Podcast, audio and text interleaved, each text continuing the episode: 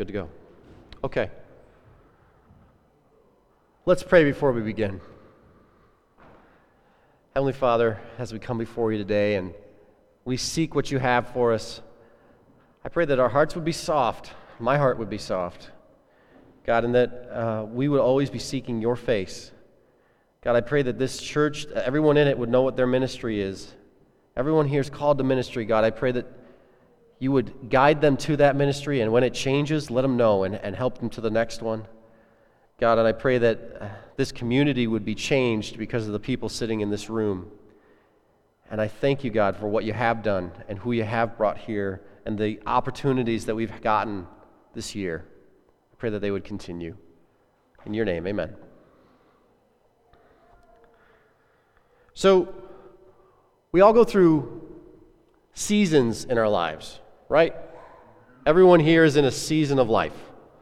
My current season is, you know, I'm about 30 ish, right? I have three kids under seven, and a wife and a job, and the ministry that God has for me right now. That's the season I'm in right now. If I acted the same way I did when I was in my teenage season, or my when just Heather and I were alone, my wife might kill me. That's true. But also, my life would kind of be chaotic. I'd be fighting against the season that I'm in. We do that, though, don't we? And sometimes my life is chaotic. Sometimes my life is kind of a mess because I am fighting the season that I'm in. Um, for some of us, these transitions from one season to the next are difficult. Sometimes you didn't like the last season you were in and you can jump to the next one. But a lot of times they're difficult, and it's because we're afraid. I don't know what the next piece holds for me. What's going to happen when my kids leave the house? What are we going to do? What's going to happen when I retire? What's going to happen if my health fails? All those questions that we have about going to the next season. Have you ever met somebody who all their stories are 25 years old? They tell you a story and it's the same one you've heard 20 times and it's from 25 years ago. That person really liked that season they were in. Maybe they were really successful or that was when they had the most fun. And maybe they're still a little stuck there. We're afraid that God's not going to have something for us the next time, but the good news that we're going to get into today is God has something for you in every season. There's no retirement from God. There's no, I'm too young for God. So we're going to find that in every season, He has something for you. Whether you're seven like Isaac or 90, there's always going to be something for you. And the best way for you to find that fulfillment is to take your priorities and align them with God's priorities. Now, if I could have you turn to the back of your Bible or something and say, go to First Priorities 310, that'd be really nice. They aren't listed perfectly for you. They aren't going to, you're going to have to seek. And that's part of what we're going to get into today. You have to seek. God gave you a list, and it may be different for me a little bit than you, but God's given you something, and you should be trying to find it. Okay, many of you know I work for Tompkins County. Probably nobody really knows what I do there because every time I try to tell anybody, they fall asleep because it sounds kind of boring it sounds kind of like spreadsheets, and people don't like to think about spreadsheets. I like to think about spreadsheets, but most people don't. So I'm going to try to make it simple because it applies today. The unit that I'm in is in charge of quality assurance, which means we're trying to make sure that the service that's provided is good and that we can pay for it. And so, how do we figure out how to do that? I have a manual on my desk of the OMH, Office of Mental Health Regulations. And when I print it out, front and back, it's like four inches thick. That's my guidebook. I can ignore that guidebook because I don't know about it or it doesn't make sense. But what do you think the state will think of me when they come? They'll say, Well, thank you very much. We'll take all that money back. That's what they'll say. You have to thrive within the regulations of that guidebook. So, how do you do this? How do you do this? First, no matter what, I have to know what's in that guidebook. I can't hope to do the right things if I don't know what's expected of me. So that's the first step. The second step, which is what we're doing right now, is self assessment. Where am I right now? What are my priorities, and how do they align with the regulation? I may not always like that. Sometimes I have to change. Sometimes it's a philosophical change about how I provide what I provide. But I have to align myself if I want to stay in business. The third part is I take that assessment and I make a plan. I have to plan how I'm going to come into line with those regulations. This, this hopefully makes sense to everybody. We do this in a lot of areas of our lives. You need to know where you are, you need to understand what's expected of you, and then you need to make a plan. Anybody who wants to get better at anything, this is how we work. Hopefully, everybody here wants to get better at what they're doing. So, um, we should constantly be reassessing. That's why I talked about the seasons of life. Your plan might look a little differently as you go from one season to the next. You have to know where you are. So that's what we're going to do today. Um, you know, if, if it's important enough for me to save a million dollars of taxpayers' money, it's certainly enough, you know, important enough for you guys to assess because God cares a lot more about you than he does about a million dollars of taxes. Don't tell Trump or Hillary that, but it's true. God cares more about you guys. One life is more important than a million dollars. So today, I want to give you a tool to use because that's pretty much all I can do is give you a tool to use, and you can go from there. This tool's purpose is to help you identify where your priorities are right now. And this tool and this message are really only meant to help you identify for yourself where you are. But a lot of this you have to do yourself. You have to make the decision yourself. Once you make the decision, there's supports, right? We have small groups. You can come to church. You can have more Christian friends. You can learn. There's supports. But at some point, you have to assess where am I right now? What do I need to change? If you never do that, you can come to this church for the next 50 years and never do anything different. You can come to this church forever and never do anything different because right here is where you are. Take a minute to assess, and that's hopefully what we're going to do. So, God has given you gifts. Are you using them? Do you know what they are? God has given you finances. How are you using them? God has given you family. How are your relationships with them? God has given you work. Are you doing it to the best of your ability? God has placed you in a church. What's your ministry in this church? Or wherever your home church is? What's your ministry there? How are your relationships in that church? How are you serving God here? God has given you a finite amount of time. How are you using it? And this stems from the reason I'm doing this, because some of you aren't going to like this. I don't like this. I don't like my answers to this assessment that we're going to go through. But all of us have a finite amount of time. I'm going to die. What did I do with the time God gave me? I could die tomorrow.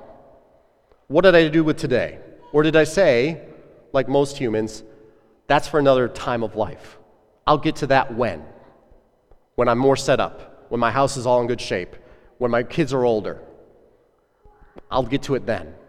We got to live life like he could come tomorrow and like you could die tomorrow. So let's get into this assessment. Everybody, take out your notes.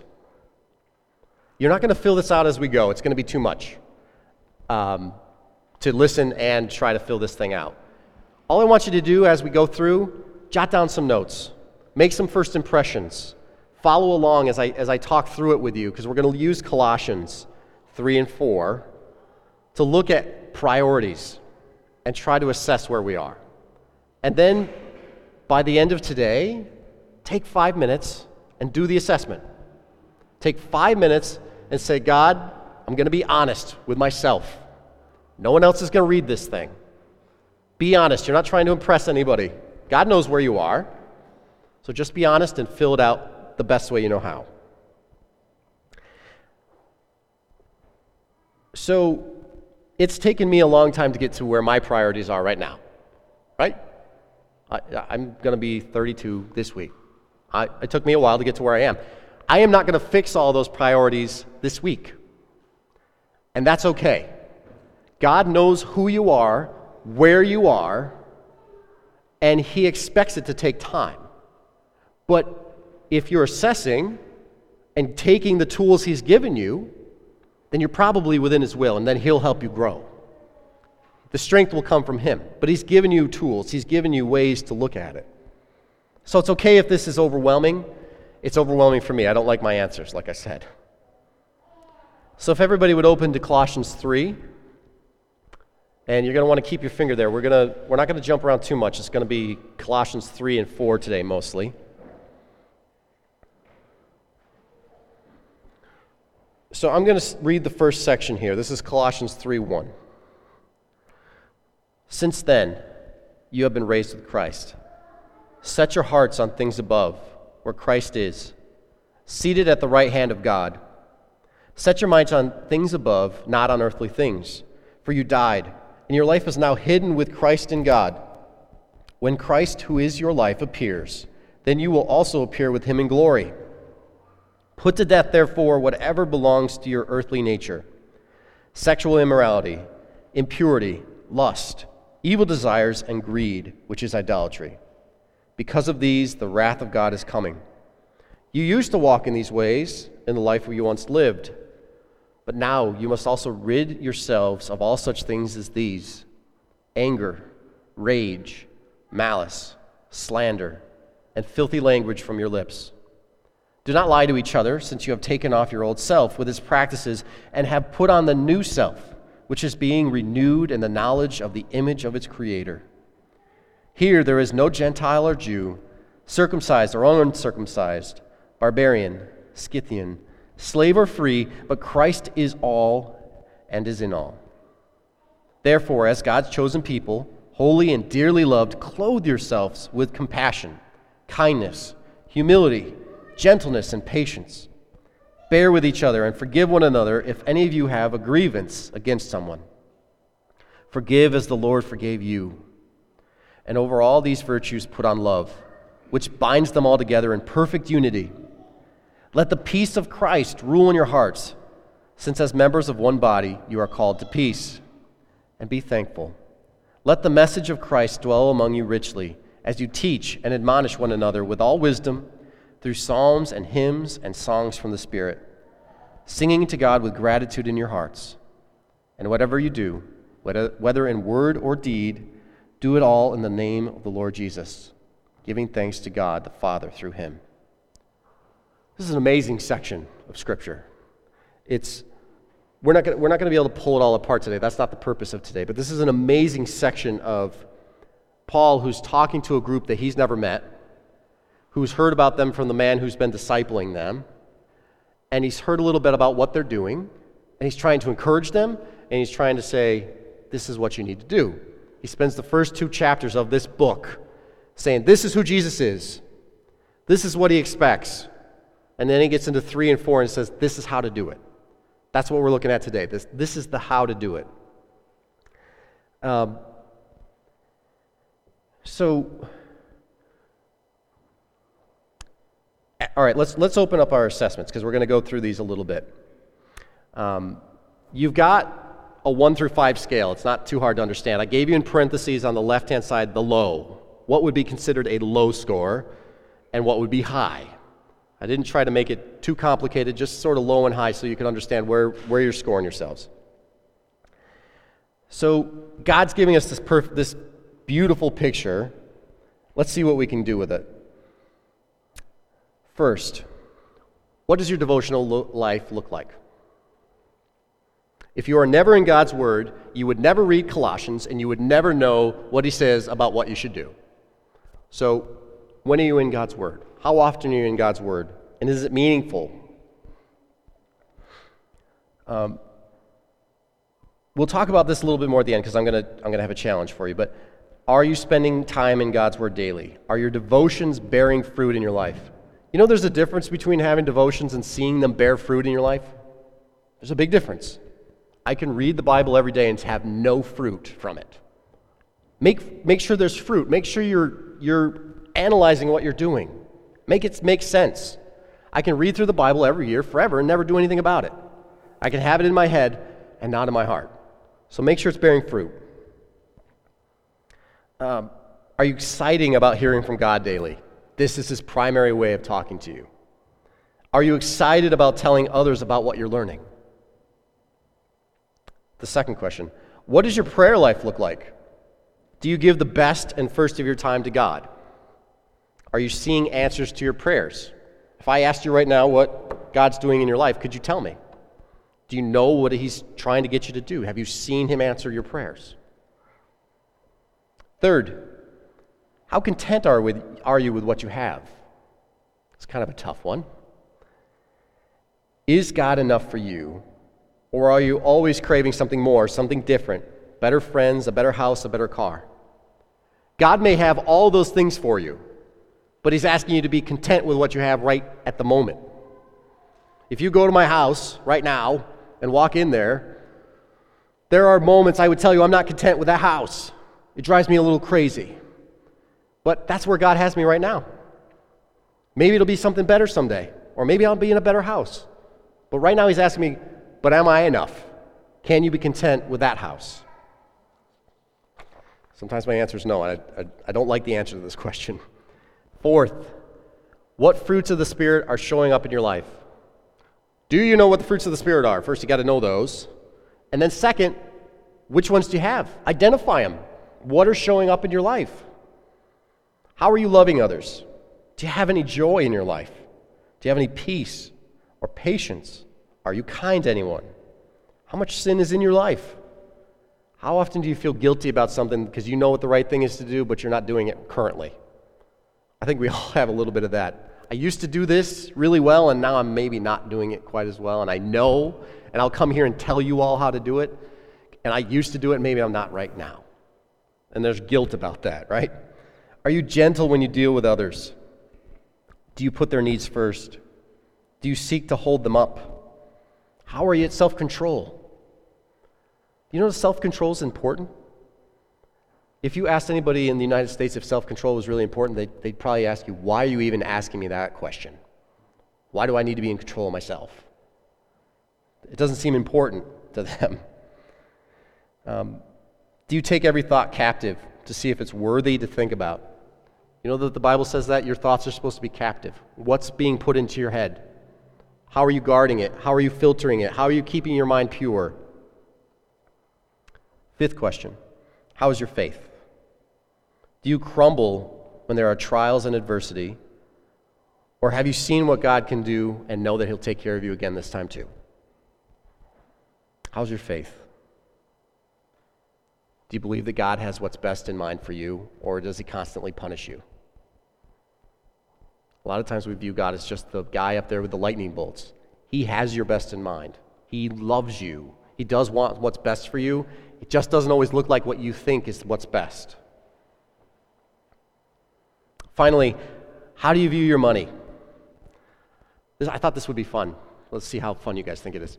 Um, I thought maybe we could do a group about finances, and we all get together at Dick and Darla's house, and we sit in a circle, and all you had to bring with you was your credit card statement and your bank statement, and we all pass to the left.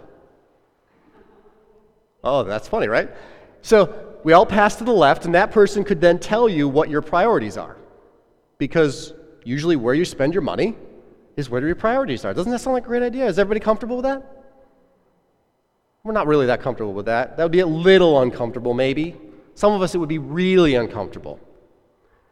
And that's because where our heart is usually is where the money goes. Your money is important. It is important that your money goes to where it's supposed to go. And if you see my credit card statement, you say, Jeremy, why is your heart over here? Didn't you say there was somebody in town who needed money? Why is your heart over here? It, would be, it might be a little uncomfortable for us. I don't think it should be off limits if anybody wants to do it. I think, it's, I think it might be interesting. But where your treasure is, that's where your heart's going to be. If you're giving to this church, that's where your heart's going to be. If you're given to a family in the community, that's where your heart's going to be. You're going to care about what's going on with that person or with this church or with whatever ministry you're giving to. Your heart's going to follow that. So here are some symptoms. You're going to see each section has symptoms. And the symptoms are when your priorities are out of line, you may have some of these symptoms. I'm not going to list every symptom out there, I'm just going to list some. You may have some I don't have, take some notes. What's in your life that you think, you know what? That's probably why. I'm doing this because my priorities aren't in line with any of these. Okay, so here's some for this section. One is that you are stuck, you aren't maturing. Your only interaction with God is listening to someone else who has studied God's word, explain it to you, and then saying amen. That's a head knowledge. That's, I listen to the radio and boy, that sounds good, amen. You don't mature by, that's sort of that picture of they're giving you spoon fed soft food like I give to Lydia, right? That's when you were younger. That's when you were less mature. Now you want to mature. You got to go to God's Word. You got to go to God's Word and get the meat. You're stuck with head knowledge. If you, if you really desire your heart to change, you have to get into God's Word for yourself and find out what He has for you. Some other symptoms might be stress, anger, anxiety, lack of joy, discontentment, lack of fulfillment in your life. You may be uptight, may have a hard time sleeping. You may feel disconnected from God and like He's ignoring you. Anybody have any of those? I've got a few of those. They aren't on this list just because I read them somewhere. They're on this list because I, I usually have some of these. Let's go on to section two. This has to do with you and your mate. We're going back to Colossians. This is the next two verses, 18 and 19. Wives, submit yourselves to your husbands as is fitting in the Lord. Husbands, love your wives and do not be harsh with them. Two sentences. We should be able to get two sentences, right? Everybody who's married knows you can take your whole lives together and not get those two sentences right. You could, and the Bible expounds on this, right? It's throughout the rest of the Bible what you're supposed to do, but you can, you can miss it. You can miss it altogether and not get two sentences right. There's a lot in here. So let's get back to our assessment. How much time do you spend together and is it fruitful? And do you know the difference? Time together in front of the TV is not necessarily going to be fruitful, right? If I want to grow with Heather, she and I sitting and watching, I'll say football, she won't say football. She and I sitting and watching football or fighting over the remote about football, we're not growing together, right? What are we putting in our lives so that we grow together? It's, it's, it's got to be fruitful time. There's times where couples will live in the same house for their whole lives and live so, such separate lives that when the kids leave, they get divorced. St- statistics bear this out. Most primary times for divorce first five years of marriage, and then between 20 and 25. Because husband completely focused on work and all that has to do with that, wife focused on kids and what has to do with that, or vice versa, could be. And then the kids leave and they have nothing in common. They don't know each other. And so they divorce. It's amazing how you can live in the same place and, and ignore it. So, how are you spending your time together? Second, how is your communication? Are you afraid to let each other know what you feel? Are you honest with them? Do you keep parts of your life from them? Third, are you serving each other? This is a tough one. Men are supposed to love their wives like Christ loved the church. How did Christ love the church? He, he died for that church. He provided for that church. He served that church. He, if, if that's how I'm supposed to love him, it's not a tyrannical love, is it? Jesus didn't come here and love the church with some sort of you will or else. He served the church. How are we serving each other? Jesus gave you an example to follow. Seek ways to serve each other. And it's not going to just come naturally. You have to work, you have to come up with something. And you've got to do it even when it's not fair. Even when your scorecard says you're three ahead of them. But I served them four, four more times than they served me. It's their turn. It doesn't have anything to do with whose turn it is. Whether it's good or bad or they messed up, continue to serve them. You want to see a relationship build, continue to serve them, even when life is hard, even when they're not so good at it. Lastly, are you serving God together? God's supposed to be not just the center, but the head of your relationship. So, how are you serving Him? Together. Your, is your Christian walk intermingled at all? How can it be if you're not gaining strength from each other, if you're not praying with each other, if you're not praying for each other? We gain energy from each other so that we can go do ministry other places. These things start to interconnect as we go. You may not always be in the exact same program at church, but you should be ministering together. You should be able to. You should be able to talk together about it.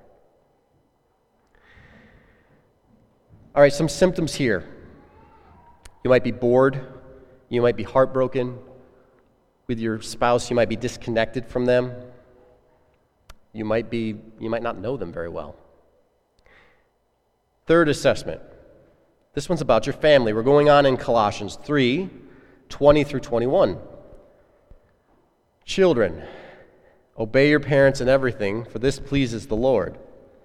Fathers, do not embitter your children, or they will become discouraged. Again, two sentences, just two, that you can spend 25 years, because that's about the average that they stay at home now, 25 years with your kids and not get right. Psalms 127, 3 through 5. I love this. I love this passage. Children are a heritage from the Lord, offspring a reward from Him. Like arrows in the hands of warriors are children born in one's youth. Blessed is the man whose quiver is full of them. They will not be put to shame when they counted with their opponents, when they're contend with their opponents in court. A warrior's well trained, right? So if, if these guys are quivers in my arrow, and I'm, if these guys are quivers, for me, arrows in my quiver, and I'm not trained to use them, what am I targeting them at? You know, that one just got targeted at the bathroom, I know, but what am I targeting my kids toward? How am I training them? So your assessment looks a lot like the one before it. How are you leading your kids? How are you training them? How are you encouraging them? How are you helping them learn how to make priorities? What target are you helping your grandkids find? Or your nieces? Or your nephews? How are you helping any of them learn any of this? How are your relationships with your siblings, your parents, your extended family? Is there anyone you need to forgive? Anyone you need to love better? Anyone you need to pray for? Anyone you can serve better? This is a tough one, right? We get hurt the most by the people closest to us, which often happens either in church, at work, or in your family. Those are the three places in our lives we tend to hurt each other the most. Which one of those is holding you back? If you've got a relationship that's holding you back from ministering, it's not worth it. Go get it out of the way. Forgive that person Start on the road of forgiving that person today. It's not worth holding on to that grief. Some symptoms here for younger families busyness. You do too much. Your kids are in every sport, they're doing every instrument, they're at every church service. You're burned out.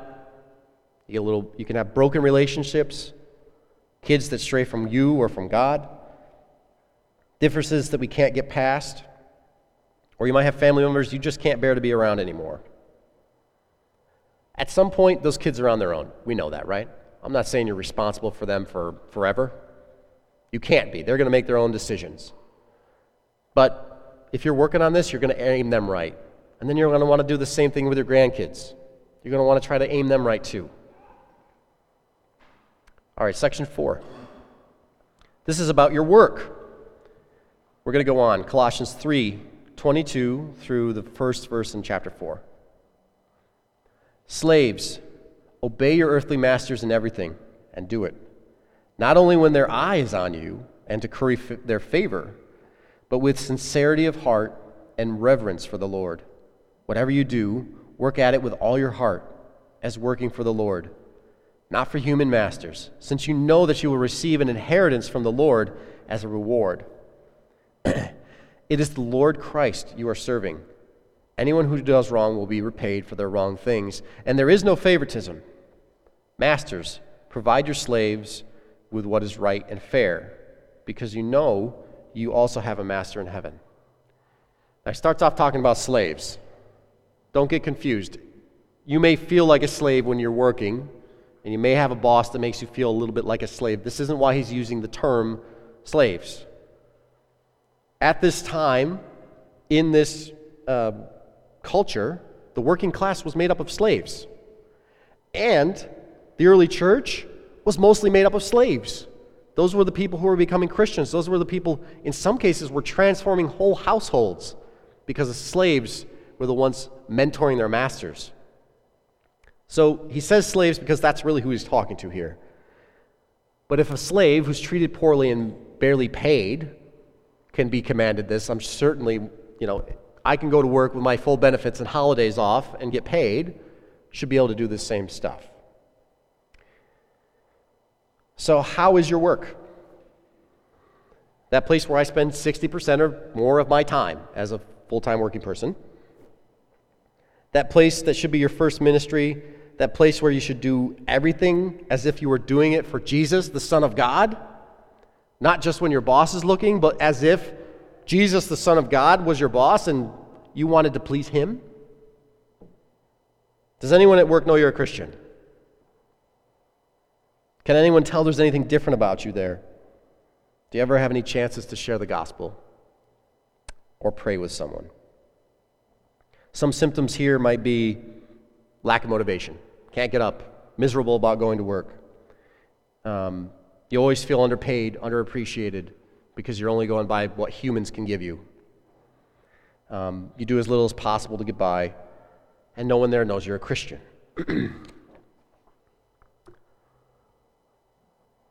The final section is ministry. Everyone in this room is called to ministry. We pay pastors so that they can work on this full time, lead and guide and teach. But the majority of the work for Christ is done by you guys. The majority of the work, the majority of the relationships, all of that stuff is not up to the pastor. It's really about your relationships, both with God and those around you. Everyone here is called to ministry. There's no one who's off the hook. Again, Colossians. Now we're into four. We're going to go two through six. Devote yourselves to prayer, being watchful and thankful. And pray for us too, that God may open a door for our message, so that we may proclaim the mystery of Christ, for which I am in chains.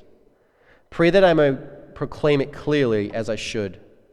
Be wise in the way you act toward outsiders have the, make the most of every opportunity.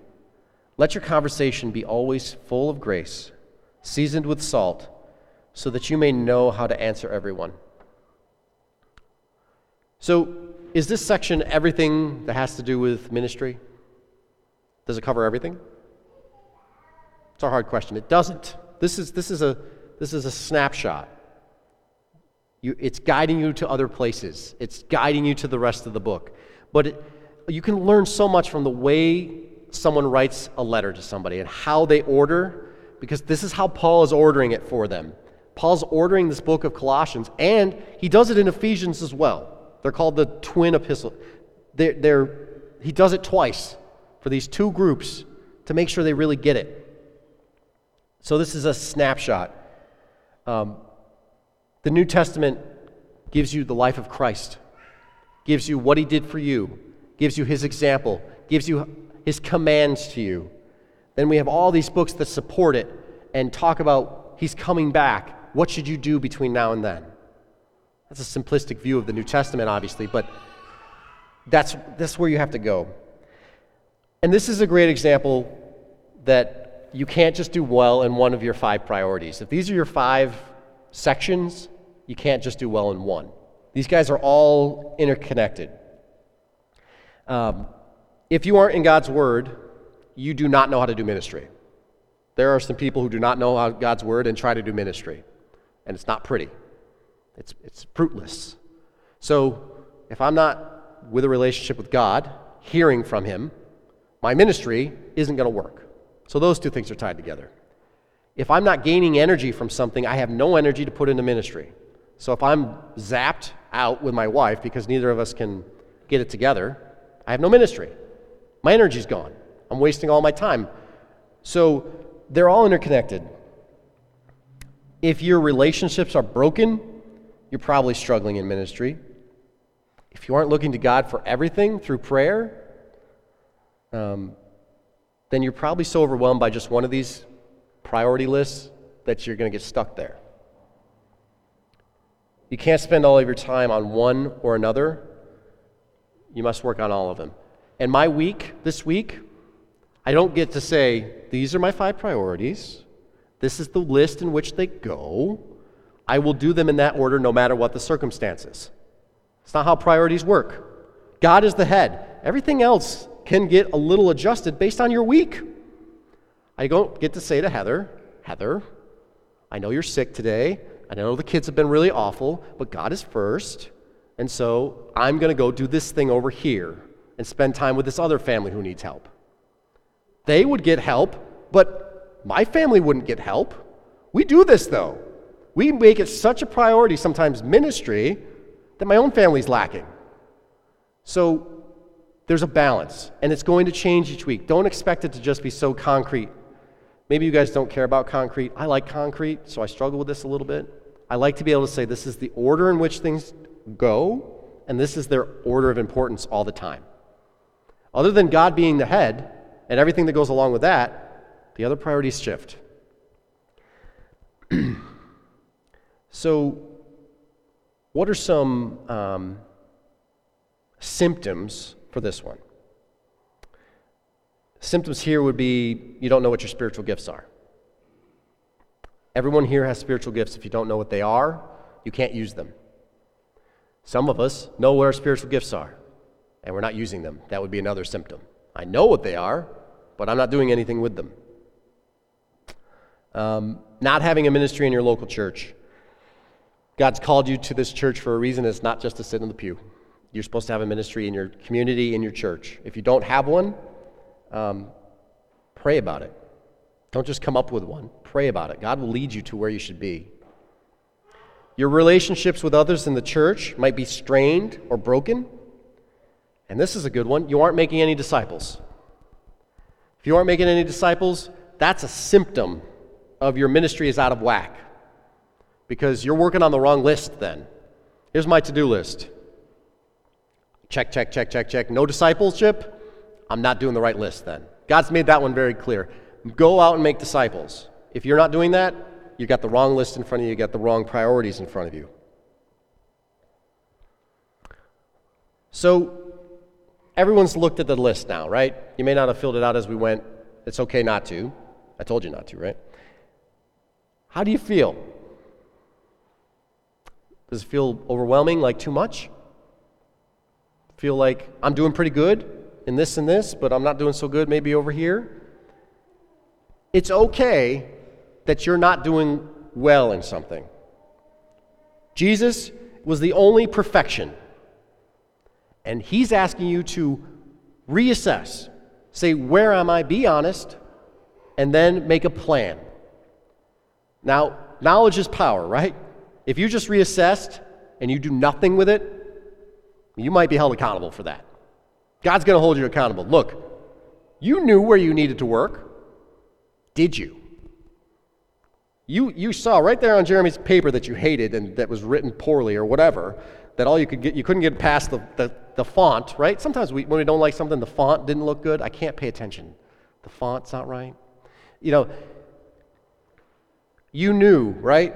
Whether this list works for you or you have to come up with something else, assess and then make a plan. It's okay to make a plan because by the end of this, yours and God's plans are supposed to come together. Your priorities, His priorities, no longer separate, they're together. And then His plan is going to work out for you. I believe it's vitally important. God has done everything for me. Why wouldn't I want to know where I am with Him? Why wouldn't that be important to me? So here's my challenge, and it's not, it's not too tough. For the next two weeks, we don't have a sermon next week, we have a concert next week. So it's a good time to see how well you do on your own. We have two weeks. Every day, read one of these portions in Colossians. They're broken up, they're broken up at each of the headings. Read one and ask yourself, where are you? Where am I with this? Take two weeks and do an assessment.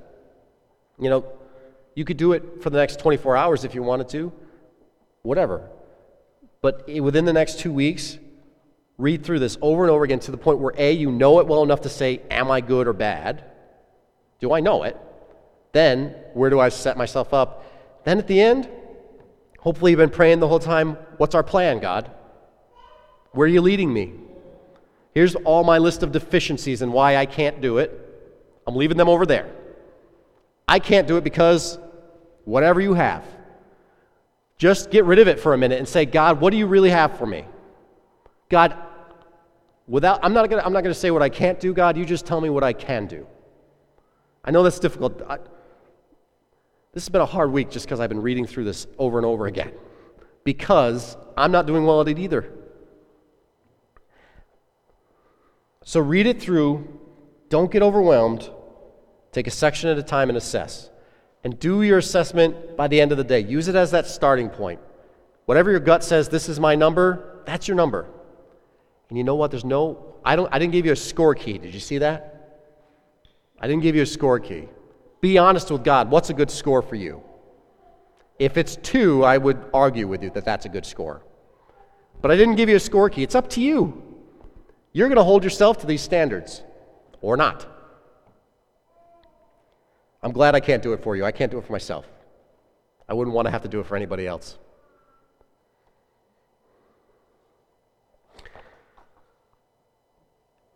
The one thing that's going to come out of this you're gonna, that you won't be able to ignore is how am I spending my time and my money? These priorities are going to have something to do with your time and your money. And I suggest don't overanalyze it. Start from scratch and say, God, if my plate were clean, what would you put on it? What would you put on my plate? I've got all this stuff, but I'm, for the moment, it's all gone. What would be on my plate? Prioritize it for me. You probably already know what should be on your plate, but, but take a minute, assess and, and say, God, clean slate. Where am I? What am I doing? Now you schedule my time for me. You schedule my time.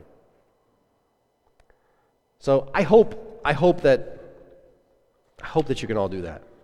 Um, if you don't, you don't. You know, I. The only reason I put this out here is because, like I said, we are, we're all faced with the amount of time we have on this earth. And the idea that it's not important isn't right. Otherwise, Jesus would have just said, okay, congratulations, you're saved. Head up to heaven. It's over now. It's not how he worked salvation, and then everything that's supposed to come after. How you're supposed to mature, how you're supposed to be for the rest of your life. So let's pray. Heavenly Father, I pray that our time, our money, our priorities would we would seek you for them. God, we wouldn't just try to come up with new ideas all the time. That forever season, whatever season we're in, God, that you would lay on our hearts where it's supposed to be. We can't do it in our own strength. But you've built us this, this beautiful system if we would just use it. You've given us all this, this guidance and, and power if we would just use it. And I pray that if somebody, if you're working on somebody's heart here today, God, to do something different, that you would, you would impress upon them what it is and how important it is. And God, bring people around them to help them with it so that we are the body of Christ, that we are working together, that some are the hands, some are the feet, some are the eyes, so that this place works the way it's supposed to with you as its head. I thank you for these people, God, who come and are willing to listen and, and care enough about where they are to be in church on a Sunday morning. God, I pray that you'll empower them I pray that you'll be filled with grace and blessings for them. And I pray that you would make a ble- them a blessing to everyone around them. In your name, amen.